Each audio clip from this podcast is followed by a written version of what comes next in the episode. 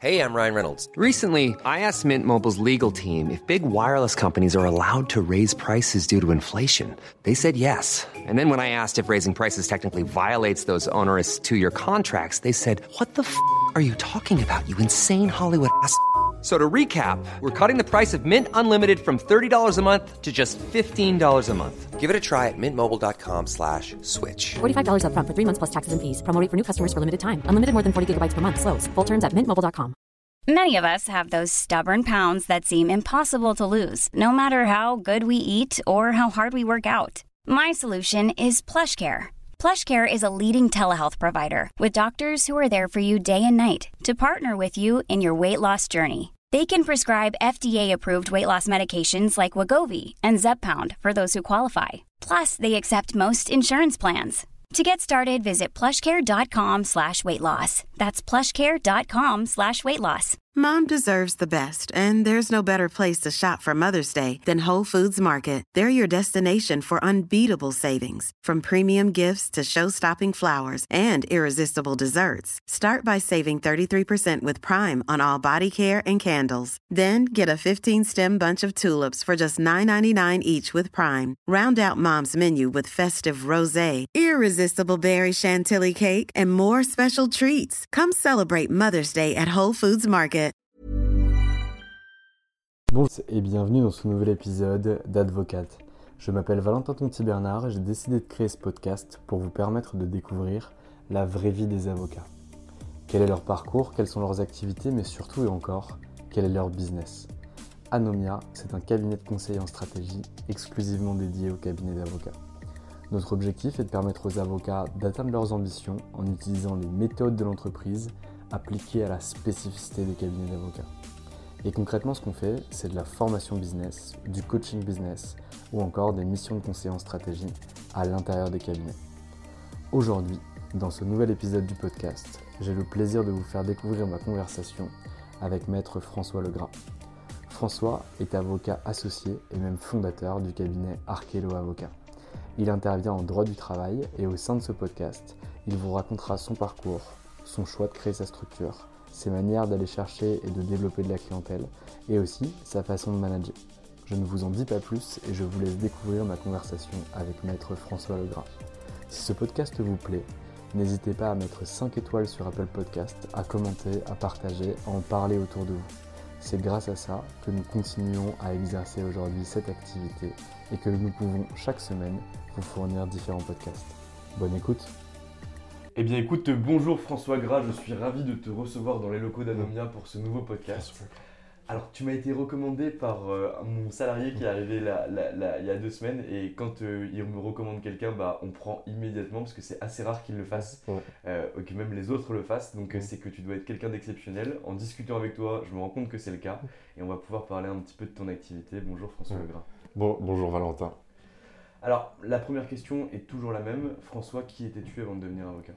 Alors j'étais un étudiant euh, assez fêtard euh, qui pensait qu'il allait réussir ses examens, euh, qu'il allait réussir ses examens en, en prenant des coups au bar, très honnêtement. Donc ça, ça a été les, les trois premières années de faculté.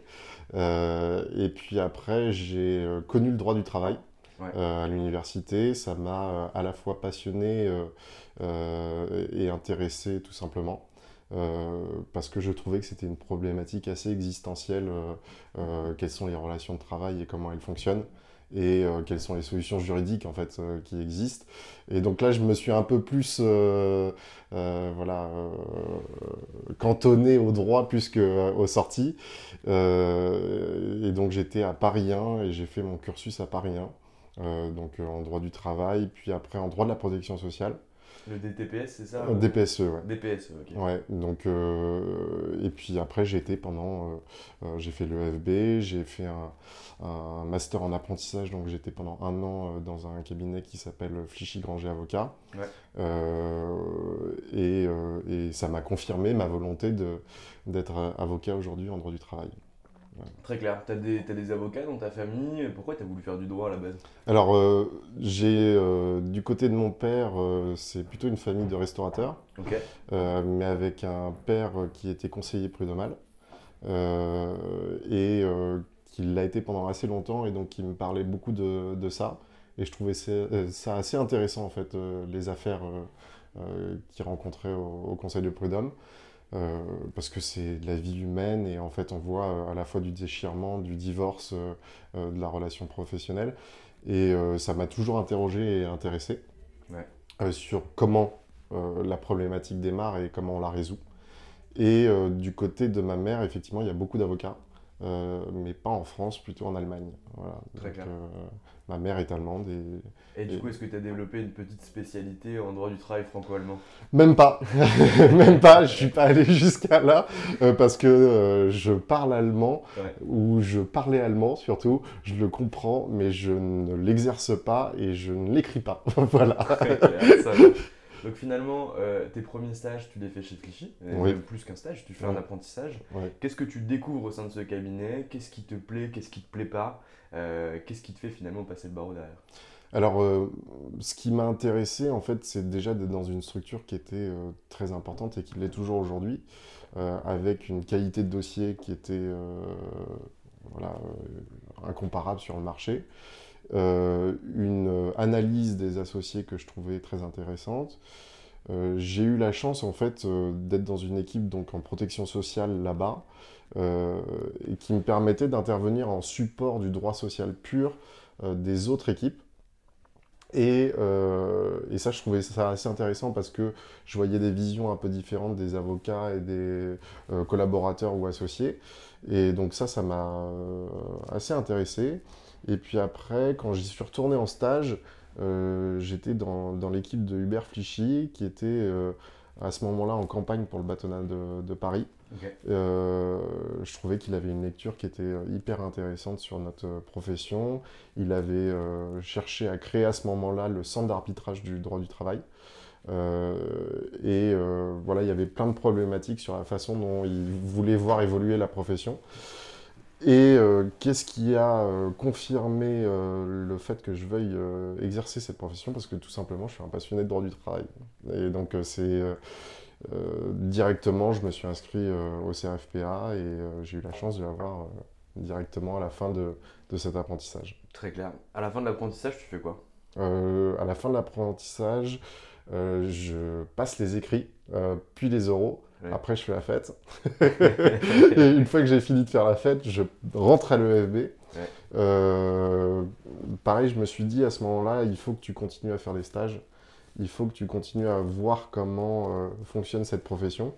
Donc en faisant un- un- toujours un stage en alternance euh, chez Flichy, puis après dans une banque, puis après dans un autre cab, euh, donc CMS Francis Lefebvre, et toujours en protection sociale, pure, en me disant le jour où j'exercerai le droit social, euh, j'aurai cette plus-value de protection sociale, mais ça ne sera pas forcément ce que je mettrai en avant, et c'est pas ce sur quoi je veux exercer à 100% de mon temps. Parce qu'il y a quand même très peu d'avocats qui maîtrisent réellement la protection sociale. La protection sociale, ça fait peur, c'est compliqué, ça touche à énormément de choses. Euh, Est-ce qu'aujourd'hui, tu vois que c'est un avantage concurrentiel de pouvoir maîtriser ce genre de choses? Alors, euh, c'est un avantage parce qu'on me pose de temps en temps des problématiques Ouais. et que euh, c'est toujours important de comprendre dans les négociations, parce que j'interviens beaucoup pour des, pour des cadres euh, et cadres dirigeants, euh, c'est intéressant de comprendre quelle est la philosophie de nos cotisations de sécurité sociale, de nos charges sociales tout simplement, et de l'expliquer au client qui ne comprend pas forcément euh, Je te euh, comment on à passe la du- fin du podcast. et comment on passe du brut au net. Et ça, vraiment, il a des difficultés à le comprendre. Euh, et puis après, de voir comment vont fonctionner euh, ces, ces régimes de retraite, de prévoyance. Enfin, c'est quelque chose qui est assez flou pour les collaborateurs, pour les employeurs également.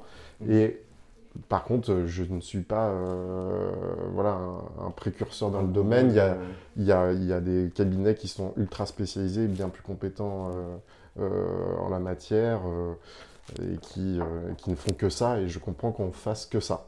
Mais on est très peu, en, en fait, à la base, à avoir ce, ce cursus en protection sociale. Moi, j'identifie un cabinet d'avocats qui travaille pas mal sur les systèmes de rémunération et les choses comme ça. C'est le cabinet Avanti Avocat. Je sais pas si, si Oui. ça parle, mais qui, qui bosse beaucoup sur ces questions. Et j'en- ai, j'ai rencontré euh, Jean de Calbiac euh, ou de Tolbiac, je, je, je, Calbiac, tout le temps ouais. son- sur son prénom, à chaque fois il me tue. Euh, et, et je lui dis, mais tu sais, c'est dingue. On est allé voir notre expert comptable, on est allé voir des fiscalistes, on est allé voir plein de gens. Euh, on n'est pas capable de, euh, de nous dire, et c'est que ça doit être complexe, hein, je dis pas que c'est de leur faute, qu'ils sont pas bons, etc., mais c'est que ça doit être super dur, par rapport à ce qu'on co- qu'on cotise aujourd'hui en tant que dirigeant de SAS, Mm. ce à quoi on aura le droit en termes de retraite, à quoi ça correspond, nos, nos- nos- nos différentes lignes euh, sur nos bulletins de paie par Mhm. rapport à, à- à où ça va. Et je trouve que c'est un truc de dingue. C'est- qu'en fait, même des spécialistes sur leur secteur ont du mal à pouvoir décrypter ce genre de choses.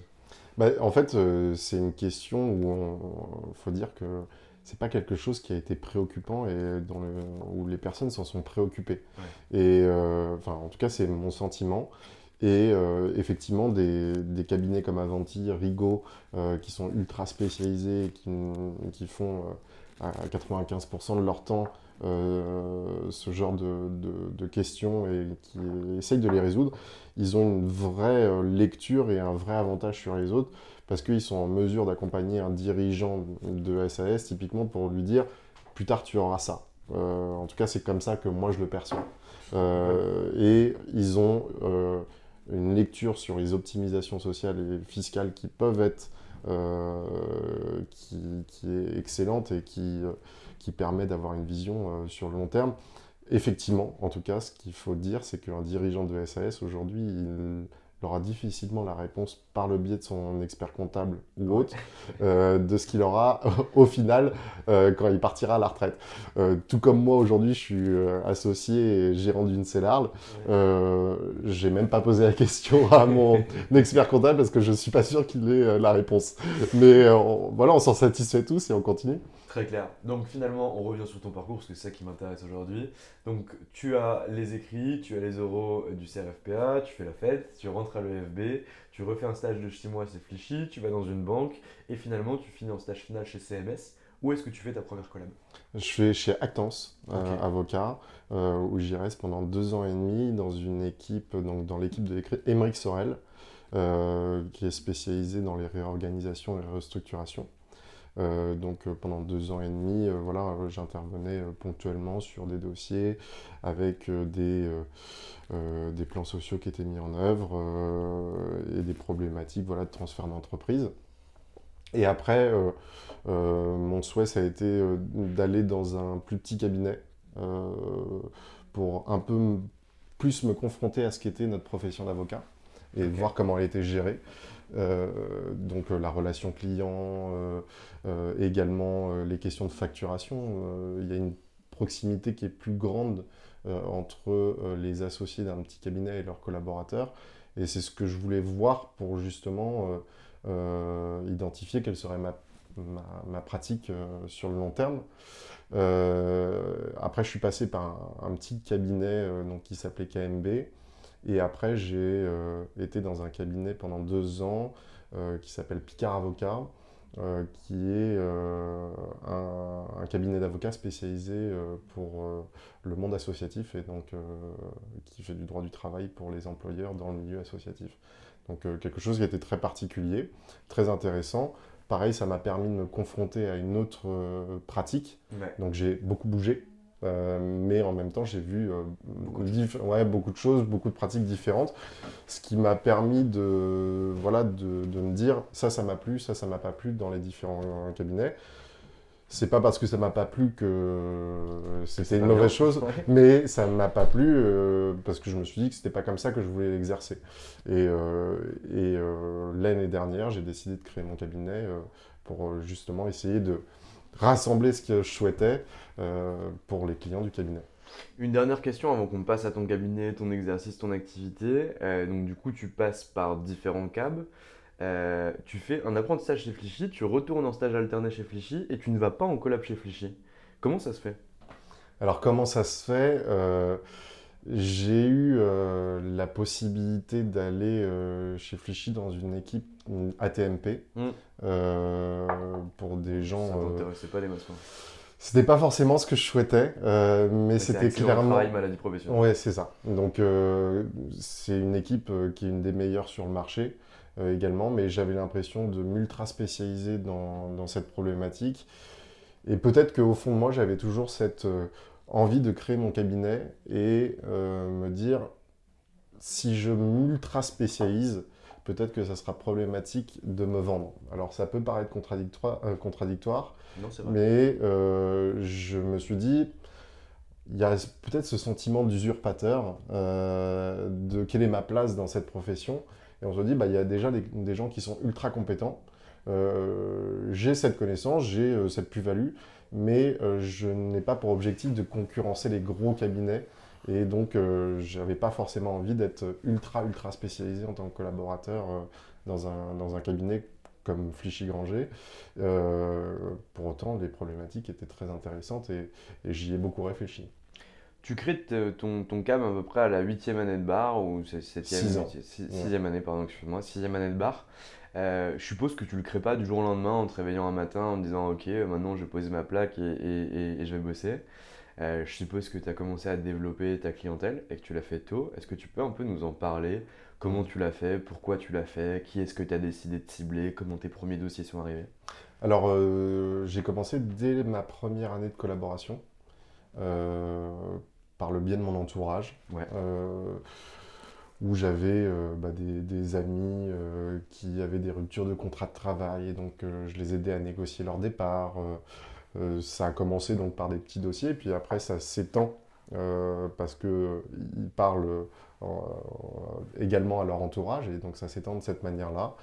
Mais j'ai commencé dès le début à intercaler mes dossiers de collaborateurs, enfin euh, mes dossiers perso euh, quand j'avais le temps, hein, entre midi et deux et, le soir et éventuellement le week-end. Et puis au fil de l'eau, ça a augmenté, ça a augmenté. Et puis après, on rencontre des, bonnes personnes. Euh, non pas que les précédentes étaient mauvaises personnes, mais on rencontre des bonnes personnes. En tout cas, celles qui ont- m'ont permis aujourd'hui de créer le cabinet tel qu'il est. Euh, et euh, moi, j'étais quelqu'un de. Enfin, je suis quelqu'un de très prudent. Ouais. Euh, j'ai été très. euh, j'ai eu très peur avant de créer mon cabinet. J'y ai réfléchi pendant très longtemps. Et puis, au bout d'un moment, je me suis dit non, mais c'est finalement mes clients que j'ai aujourd'hui, mes dossiers perso que j'ai aujourd'hui, qui vont me permettre de, de le créer. J'ai un entourage avec des, des entrepreneurs et qui n'ont pas cette crainte-là, euh, comme, parce que c'est pas quelque chose qu'on apprend à la fac, euh, qui m'ont dit mais lance-toi en fait, t'es jeune, euh, au pire tu te plantes et tu rebondis dans une collaboration quelconque, ou alors tu fais tout à fait autre chose, mais tente-le maintenant, c'est le moment. C'est ce que j'ai fait et je le regrette pas du tout. Très clair. Est-ce que tu peux nous parler un petit peu, donc tu, tu nous as parlé de ton développement, tu as finalement utilisé ton cercle proche dans un premier temps, puis par le développement, la chance aussi, puisqu'on Mhm. a tous besoin de chance, tu as rencontré la bonne personne qui aujourd'hui t'a permis de créer ton cab. Mhm. Euh, Est-ce que tu peux nous parler, juste avant la, la création de ton cabinet, du rapport entre ta rétrocession et le chiffre d'affaires perso que tu faisais? C'était quoi? Euh, 50-50 euh, en, en termes de pourcentage? On, est- on était sur quoi concrètement? Euh, je gagnais le double euh, en dossier perso que ce que je gagnais euh, dans le cadre de ma rétrocession. Très clair. Donc ça veut dire que là, c'était plus que jamais le bon moment pour y aller. Je pense. Et donc, comment tu réfléchis finalement ce projet de création? Tu nous expliques que tu y réfléchis pendant longtemps. C'est quoi les questions que tu te poses euh, pour, pour- pour finalement cr- créer ce cabinet? Les questions que je me pose d'abord, c'est pourquoi ça marcherait pour moi? Euh, Pourquoi ça marcherait pas? Ouais.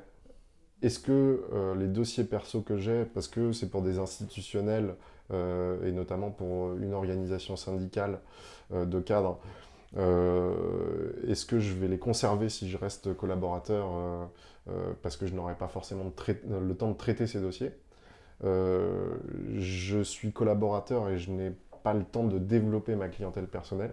Euh, non pas qu'on ne m'ait pas permis, mais euh, j'avais déjà suffisamment de dossiers et ça ne me permettait pas de développer. Ouais, c'était quand même déjà bien développé. C'était déjà bien développé, mais ça ne me permettait pas d'aller au-delà ce que, de ce que j'aurais pu éventuellement faire. Et je me suis dit, c'est peut-être anormal. Euh, J'ai vu d'autres gens qui créaient leur structure à ce moment-là, euh, qui cherchaient des locaux, qui se posaient des questions, qui avaient l'air ultra libres. Et je me suis dit, mais euh, ça a l'air cool en fait de, faire ça. Lance-toi.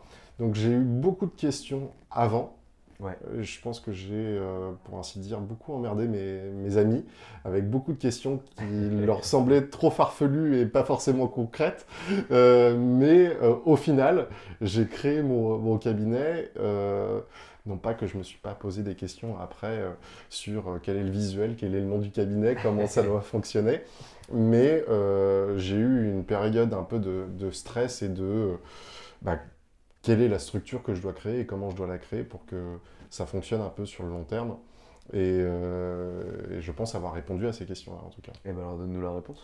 Euh, il faut une structure euh, moderne, enfin en tout cas c'est comme ça que j'ai voulu la concevoir, avec, en fonction du besoin des clients que j'ai, une certaine réactivité et Donc, les lisibilité. cadres. Voilà. Toi, tu t'adresses uniquement au cadre, ou en tout cas majoritairement au cadre. Alors, ma clientèle est composée à 80% de, de cadres euh, et à 20% de PME.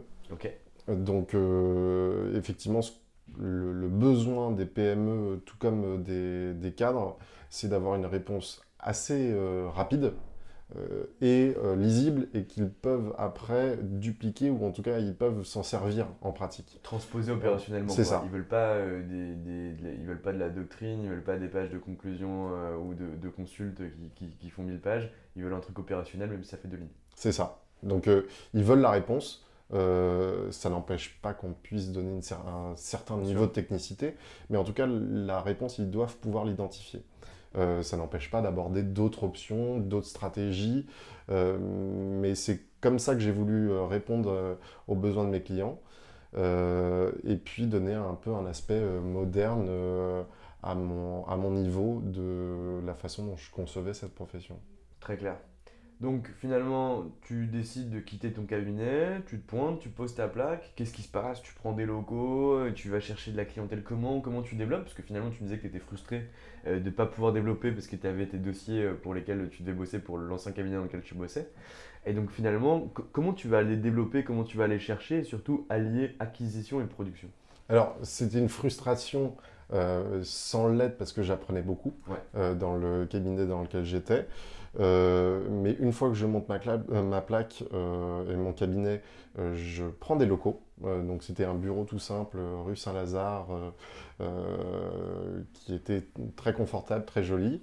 Et là, je me dis, bon, bah, j'ai un peu plus de temps, parce que finalement, j'ai plus de collaboration, et donc je vais pouvoir développer je contacte mes clients pour savoir un peu ce dont ils ont besoin, bah, leur dire que euh, je peux également défendre, par exemple, euh, parce que je défends beaucoup une organisation syndicale qui m'apporte de- des, des clients et des, et des cadres qui sont en situation de rupture ou Mm. dans leur, euh, dans leur situation professionnelle. Et donc, euh, je leur dis, bah, je peux défendre ces cadres-là, ce que je n'avais jamais annoncé. Je le fais, ça prend directement, par chance encore une fois. Et puis euh, très Attends, rapidement. attends, la chance, tu as quand même fait le pas de les appeler. Il y en a beaucoup qui auraient regardé leur téléphone en se disant est-ce que je les appelle ou est-ce que je l'appelle pas? Tu l'as quand même fait. Donc il y a peut-être de la chance, mais en tout cas, tu l'as provoqué. Je l'ai- provoqué cette chance, euh, ça a fonctionné. Euh, ça a fonctionné, et puis euh, euh, j'ai fait ça pendant deux mois en me disant bah euh, t'as pas eu le temps, mais avant, euh, là tu vas faire de la newsletter, euh, tu vas leur envoyer ponctuellement euh, des petites informations. Donc, à cette organisation syndicale, à cette organisation syndicale et le réseau que j'avais déjà constitué. Et, et puis ça prend, ça développe. Et puis bizarrement, le fait d'annoncer qu'on crée son cabinet euh, apporte des gens euh, qu'on avait... traction de lancement. C'est ça. Et en fait, euh, il y a des gens qui m'ont confié des dossiers, qui sont collaborateurs dans, dans des gros cabinets, qui font pas forcément du droit du travail, qui, qui m'ont dit bah, J'ai vu que tu avais monté ton cabinet par la com que j'ai faite. euh, bah, je te confie ce dossier-là. c'est un de mes proches, etc. Et c'est venu un peu comme ça, d'un réseau que je n'attendais pas. Et, euh, et ça a permis d'augmenter le nombre de dossiers. Puis après, j'ai re-arrêté euh, de développer parce que je me suis dit, je n'ai pas le temps, tout seul, de développer euh, les dossiers que, que j'ai. Et, euh, et puis, j'ai recruté un collaborateur, enfin une collaboratrice. Donc, au bout de deux mois, j'ai commencé des entretiens. Et elle est arrivée, ma première collaboratrice, en, en septembre 2021. Comment tu l'as recrutée Ça m'intéresse. Parce qu'aujourd'hui, on sait que c'est un énorme problème pour les cabinets d'avocats.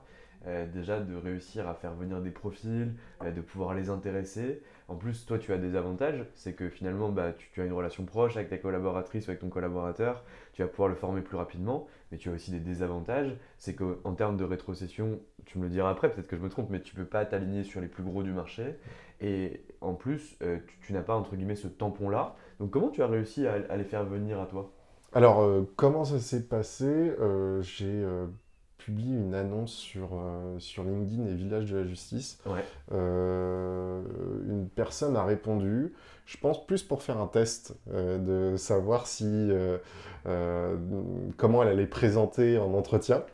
Et cette personne-là était dans un gros cabinet et elle, a, elle a dû parler de, de l'entretien qu'elle a eu avec moi à, à, ses co-stagiaires. Mm. Et ça a dû euh, voilà, euh, faire tilt dans, dans, la tête de ma collaboratrice actuelle. Et, euh, et après, j'ai essayé de me placer en termes de rétrocession sur ce que j'avais connu quand j'ai commencé. Je n'ai pas voulu commencer à l'UJA, j'ai fait un peu plus. Normal, ouais. donc, pareil, en, en, me disant qu'il fallait faire des primes s'il y avait lieu.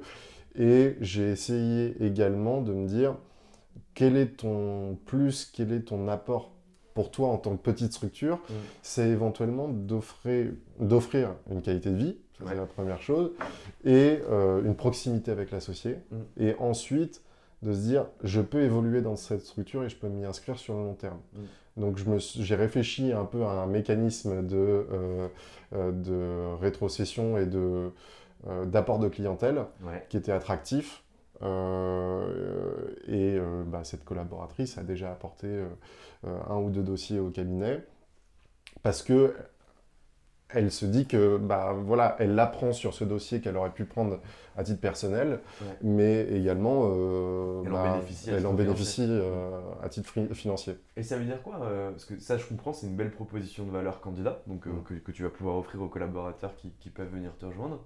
Mais ça veut dire quoi concrètement Parce que j'entends tout le temps, c'est avoir une qualité de vie. Mais, mais ça veut dire quoi concrètement? Ça veut dire que tu as des locaux qui sont magnifiques? Ça veut dire que tu peux, si tu veux, pas venir bosser un matin et venir uniquement l'après-midi C'est quoi concrètement? C'est euh, alors les locaux, euh, je les trouve agréables, euh, mais c'est pas que ça. c'est également le fait de se dire, on est collaborateur libéral, enfin quand on vient euh, dans, la structure que j'ai créée.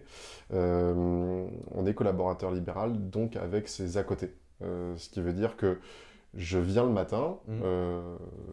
je peux partir à 11h. En fait, je ne suis pas sur une problématique d'horaire, je suis sur une problématique de travail. Mmh. mon objectif est de répondre aux clients, peu importe la manière d'y arriver, et que le client soit satisfait.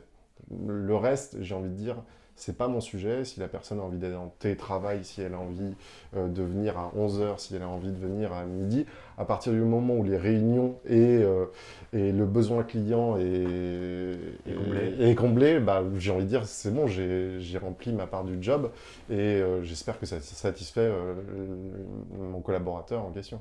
Je pense que c'est une bonne chose et c'est vers ça que les, les structures comme la tienne doivent se tourner, même les plus grosses structures d'ailleurs mais c'est bien de, pouvoir le mettre en place euh, assez rapidement. Il y a un sujet qui m'intéresse, on en a parlé un peu en off euh, avant ce podcast, euh, c'est que tu commences tout seul et tu ne recrutes pas un, mais bien deux collaborateurs sur la même année. Donc ça, m'intéresse un petit peu la, réflexion que tu as eue, pourquoi tu as fait ça, comment ça a avancé, parce que tu me disais au début, j'ai peur de m'installer, etc. Et là, la peur a complètement disparu, on recrute deux collabs d'un coup, bam. clairement, J'avoue que j'en ai, pas dormi avant de prendre la décision parce qu'on se dit mais est-ce que je peux vraiment le faire? Est-ce que j'en ai vraiment besoin? Euh, Est-ce que finalement je suis pas flemmard aujourd'hui? Euh, Et en fait je me suis dit euh, tu bosses à 100% du temps, tu, à nouveau tu n'as pas le temps de développer ta clientèle alors que si tu veux t'inscrire sur le long terme il faut pouvoir la développer. Cette clientèle et en tout cas que ta clientèle déjà existante, euh, existante pardon, soit durable. Euh, et pour ça, je me suis dit, il y a un relationnel qu'il faut avoir, et ce relationnel, tu dois te permettre de l'avoir en dégageant du temps pour, euh, pour ça. Euh, donc, euh, j'ai euh, recruté un collaborateur en me disant, c'est un investissement euh, sur l'avenir. Peut-être qu'aujourd'hui, j'en ai pas besoin, mais j'ai l'impression que selon les besoins de mes clients et la façon dont je développe, dans deux mois, euh, ce besoin sera là. Et euh, pour absorber la charge de travail de mes clients, euh, il faudra que j'ai une personne en plus. Puis le besoin s'est réitéré et cette même lecture s'est faite. Et je me suis dit, il faut que je recrute une deuxième personne. Parce que euh, bah, la première personne euh, ne me permettait pas de répondre à tous les besoins des clients. Euh, et si je voulais justement offrir cette qualité de vie au travail, lui permettre d'être formé, d'appréhender au mieux les dossiers, bah, il fallait effectivement que je puisse recruter une autre personne pour justement absorber la charge de travail qu'il y avait. Très clair. Et est-ce que tu as vu un- une évolution positive, notamment sur ton chiffre d'affaires de ce recrutement? Nous, on le raconte souvent à nos clients, mais c'est bien, je t'ai sous la main, donc euh, on va, on va pouvoir en discuter, en disant qu'à partir du moment où tu recrutes, tu as un effet euh, finalement euh, euh, d'élévation du chiffre d'affaires, parce qu'en réalité, ils prennent une part de production, et toi, du coup, tu te dégages plus de temps pour aller justement faire ce que tu voulais faire, développer ta clientèle. Est-ce que tu infirmes ou est-ce que tu confirmes mes propos? C'est du 50-50. Euh, et, et pourtant, tout à l'heure, je disais que c'était euh, important d'avoir une réponse lisible et, et construite vis-à-vis du client. Euh, c'est du 50-50. J'essaye encore de produire parce que je. je Ah non, pardon, j'ai peut-être mal posé ma question. Excuse-moi, François. Après, ça, j'entendrai sur la production et l'acquisition. Mais est-ce que lorsque tu as recruté tes collaborateurs et qu'ils sont arrivés au sein de son activité, est-ce que tu as eu une augmentation du chiffre d'affaires corrélativement à ces embauches? Oui. Très clair. Ok. Et donc, du coup, vas-y, en termes de prod et d'acquise. Euh, donc, euh, moi, ce que je me suis dit, c'est que je. euh, Il était important pour moi de développer, j'aime bien ce- cet aspect de développement euh, de clientèle, Euh, pas simplement pour la question business, mais surtout pour l'aspect je rencontre des nouvelles personnes Humain. et humainement bah, ça fit. Et donc ça je me suis dit c'est quelque chose un peu de c'est du commercial euh, du métier d'avocat qui me plaît juste parce qu'on peut, ren- on peut rencontrer des nouvelles personnes. Euh, et euh, je cherche toujours à produire parce que je suis passionné un peu du droit du travail. Et, euh, j'essaye de trouver ce juste équilibre entre production, formation des collaborateurs et euh, également bah, vision à long terme du cabinet. Et j'ai un peu essayé de construire la chose sous l'angle, euh, il y a beaucoup de startups qui se montent et qui recrutent avant d'avoir le besoin, euh, potentiellement. Et euh, je me suis dit, bah, recrute euh, quand tu penses que le besoin va être là dans euh, trois mois, parce que euh, dans trois mois, si tu recrutes la personne, bah, ça sera déjà trop tard et tu ne répondras pas comme il faut aux besoins clients. C'est exactement ça, et, nous on le fait aussi en interne. On appelle ça le déséquilibre avant. On se dit qu'à partir du moment en fait, où on est bien, c'est qu'il faut qu'on recrute parce qu'en réalité il est déjà trop tard pour recruter. Parce que si on n'est pas toujours vers l'avant, en fait, ben, on, on va commencer à, à s'empâter, à stagner, etc. Et c'est pas l'objectif, c'est confortable, mais c'est pas l'objectif. Parce qu'en réalité, ce qui est confortable aujourd'hui sera difficile demain. Ouais. Et euh, moi, j'abonde totalement à des propos et, et je partage euh, totalement le, le constat. Et puis même d'un point de vue alors, euh, euh, financier, on se dit j'ai peut-être trop anticipé Mm. euh, dans, dans mon recrutement. Mais au final, ce qui va se passer dans trois mois, si on n'a pas recruté la personne, c'est que potentiellement on ne va pas pouvoir absorber, avoir un rendu client qui sera celui qu'on souhaite. Et le client, il s'en rend compte directement. Euh, et on risque qu'il aille voir ailleurs et prenne un autre avocat. Donc effectivement, je pense qu'il y a une vision euh, plus long-termiste euh, dans, dans, ce- dans cette méthode de, de fonctionnement. Mais euh, je parle de long-termiste alors que ça fait euh, un an que j'ai créé mon cabinet, donc euh, potentiellement je me plante com- complètement. Non, en tout cas, ça, ça se tient, c'est logique, et nous, on tient le même discours, donc c'est pas moi qui vais, Ok. qui vais m'y opposer. Ok, et euh, tu nous parlais de, de, donc, de, de l'acquisition que tu faisais et du développement de la clientèle, de la production que tu conservais, puisque tu aimes le droit du travail, et quoi qu'il arrive, un associé doit quand même rester dans les dossiers pour pas vendre n'importe quoi aussi de l'autre Mm. côté. Euh, tu nous as pas parlé du volet management. Euh, comment tu fais? Est-ce que tu as des trucs, des astuces euh, pour suivre l'évolution de tes collabs, euh, pour leur montrer comment ils ont progressé, pour qu'ils sachent où ils vont aller l'année prochaine, ce qu'ils vont prendre comme autonomie, comme responsabilité supplémentaire? Est-ce que ça, c'est des choses sur lesquelles tu as déjà planché ou on est encore trop tôt dans la création de ton cab et tu n'y es pas encore? J'ai pas planché sur toutes les problématiques gestion et management des collaborateurs. Je l'admets complètement. Euh, la seule euh, chose sur laquelle je me suis euh, clairement positionné, c'est tenter de former euh, les gens euh, pour que justement ils évoluent le plus rapidement possible. Ne pas attendre un an pour faire un retour à un collaborateur sur les problématiques éventuelles qu'il peut avoir sur tel ou tel aspect. Euh, ne pas attendre un an également pour lui dire que c'est bien. Euh, mais ça, le faire au fil de l'eau. Euh, parce que je pense que euh, euh, un collaborateur, quand il commence, il a besoin d'entendre ce qui se passe bien, ce qui se passe mal. Et c'est pas parce qu'on dit des choses mal que ça remet tout en question, mais il est important de, suivre cette évolution parce que la première année de collaboration est très très difficile. Psychologiquement, professionnellement, parce qu'on découvre un métier en fait, euh, et la façon de, le gérer au quotidien. Donc moi, ce que je me suis dit, c'est en tout cas être présent euh, sur euh, ces aspects-là et dire quand c'est bien, dire quand c'est pas bien, et montrer ce qu'il faut faire éventuellement pour, pour s'améliorer. Moi j'aime bien la méthode au fil de l'eau, mais je, je- je trouve qu'il faut aussi avoir des points qui soient. Moi je l'ai fait de façon hebdomadaire, après je sais que Mm. ça, ça fait peur à beaucoup d'avocats, Mm. mais un peu un point qui est sacralisé. Euh, moi avec les deux collaboratrices les plus jeunes que j'ai, là j'ai un point euh, le vendredi de 10h à 10h30 pour une et de 10h30 à 11h pour l'autre. Je sais qu'à ces moments-là, bah, en réalité, derrière il n'y a rien d'autre qui peut se passer et qui peut arriver. Et parce qu'en fait, quoi qu'il arrive, je vais les voir, ça va avancer, etc. pour que je puisse faire trois choses avec elles qu'on puisse voir ce qu'elles ont fait la semaine passée et les objectifs qu'elles se sont fixés pour la semaine d'après, qu'elles puissent faire des retours sur le Mhm. management que j'ai eu auprès d'eux. Qu'est-ce qui s'est bien passé, qu'est-ce qui s'est pas bien passé, est-ce qu'on a loupé une info, Euh, est-ce que je me suis mal comporté à un moment, ou est-ce que je les ai pas écoutées quand elles en avaient besoin, ou qu'est-ce qui s'est concrètement passé?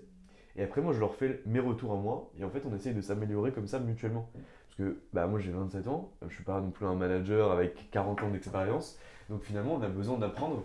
Et je trouve que cette méthode fonctionne bien. Est-ce que ça, c'est des choses qui, qui- enfin, sur lesquelles tu as déjà réfléchi ou que tu fais peut-être même sans le formaliser mais... Alors je le formalise pas autant, Ouais. euh, mais j'essaye de faire en sorte, euh, en tout cas, qu'on puisse me parler et qu'on puisse me dire les choses si on a besoin de me les dire. Euh, il y a une, une certaine proximité aussi dans l'âge par rapport à mes Ouais. collaborateurs. Euh, euh, j'ai pas euh, 25 ans de barreau euh, où il peut, on peut se dire qu'il y a un écart de génération. Euh, Peut-être qu'il y a un écart de génération, on connaît pas tous les mêmes musiques et on n'est Ouais. pas, on n'est pas fan de la même chose, mais, mais pour autant, euh, je- ce que je constate, c'est que potentiellement, elles se disent il y a une proximité d'âge qui rend facile euh, la discussion avec, avec mon associé, et je me dis également la même chose de l'autre côté. Donc, c'est vrai que potentiellement, il y a des jours où on peut se dire j'attends plus que la discussion vienne de l'autre côté, Ouais. et inversement. Je ne l'ai pas formalisé, je ne, il y a, c'est pas ancré dans le marbre, ce n'est pas ancré dans mon agenda Outlook, mais par contre, euh, la, la discussion, elle peut se faire sur tout, et j'écoute aussi ce qu'on a à me dire.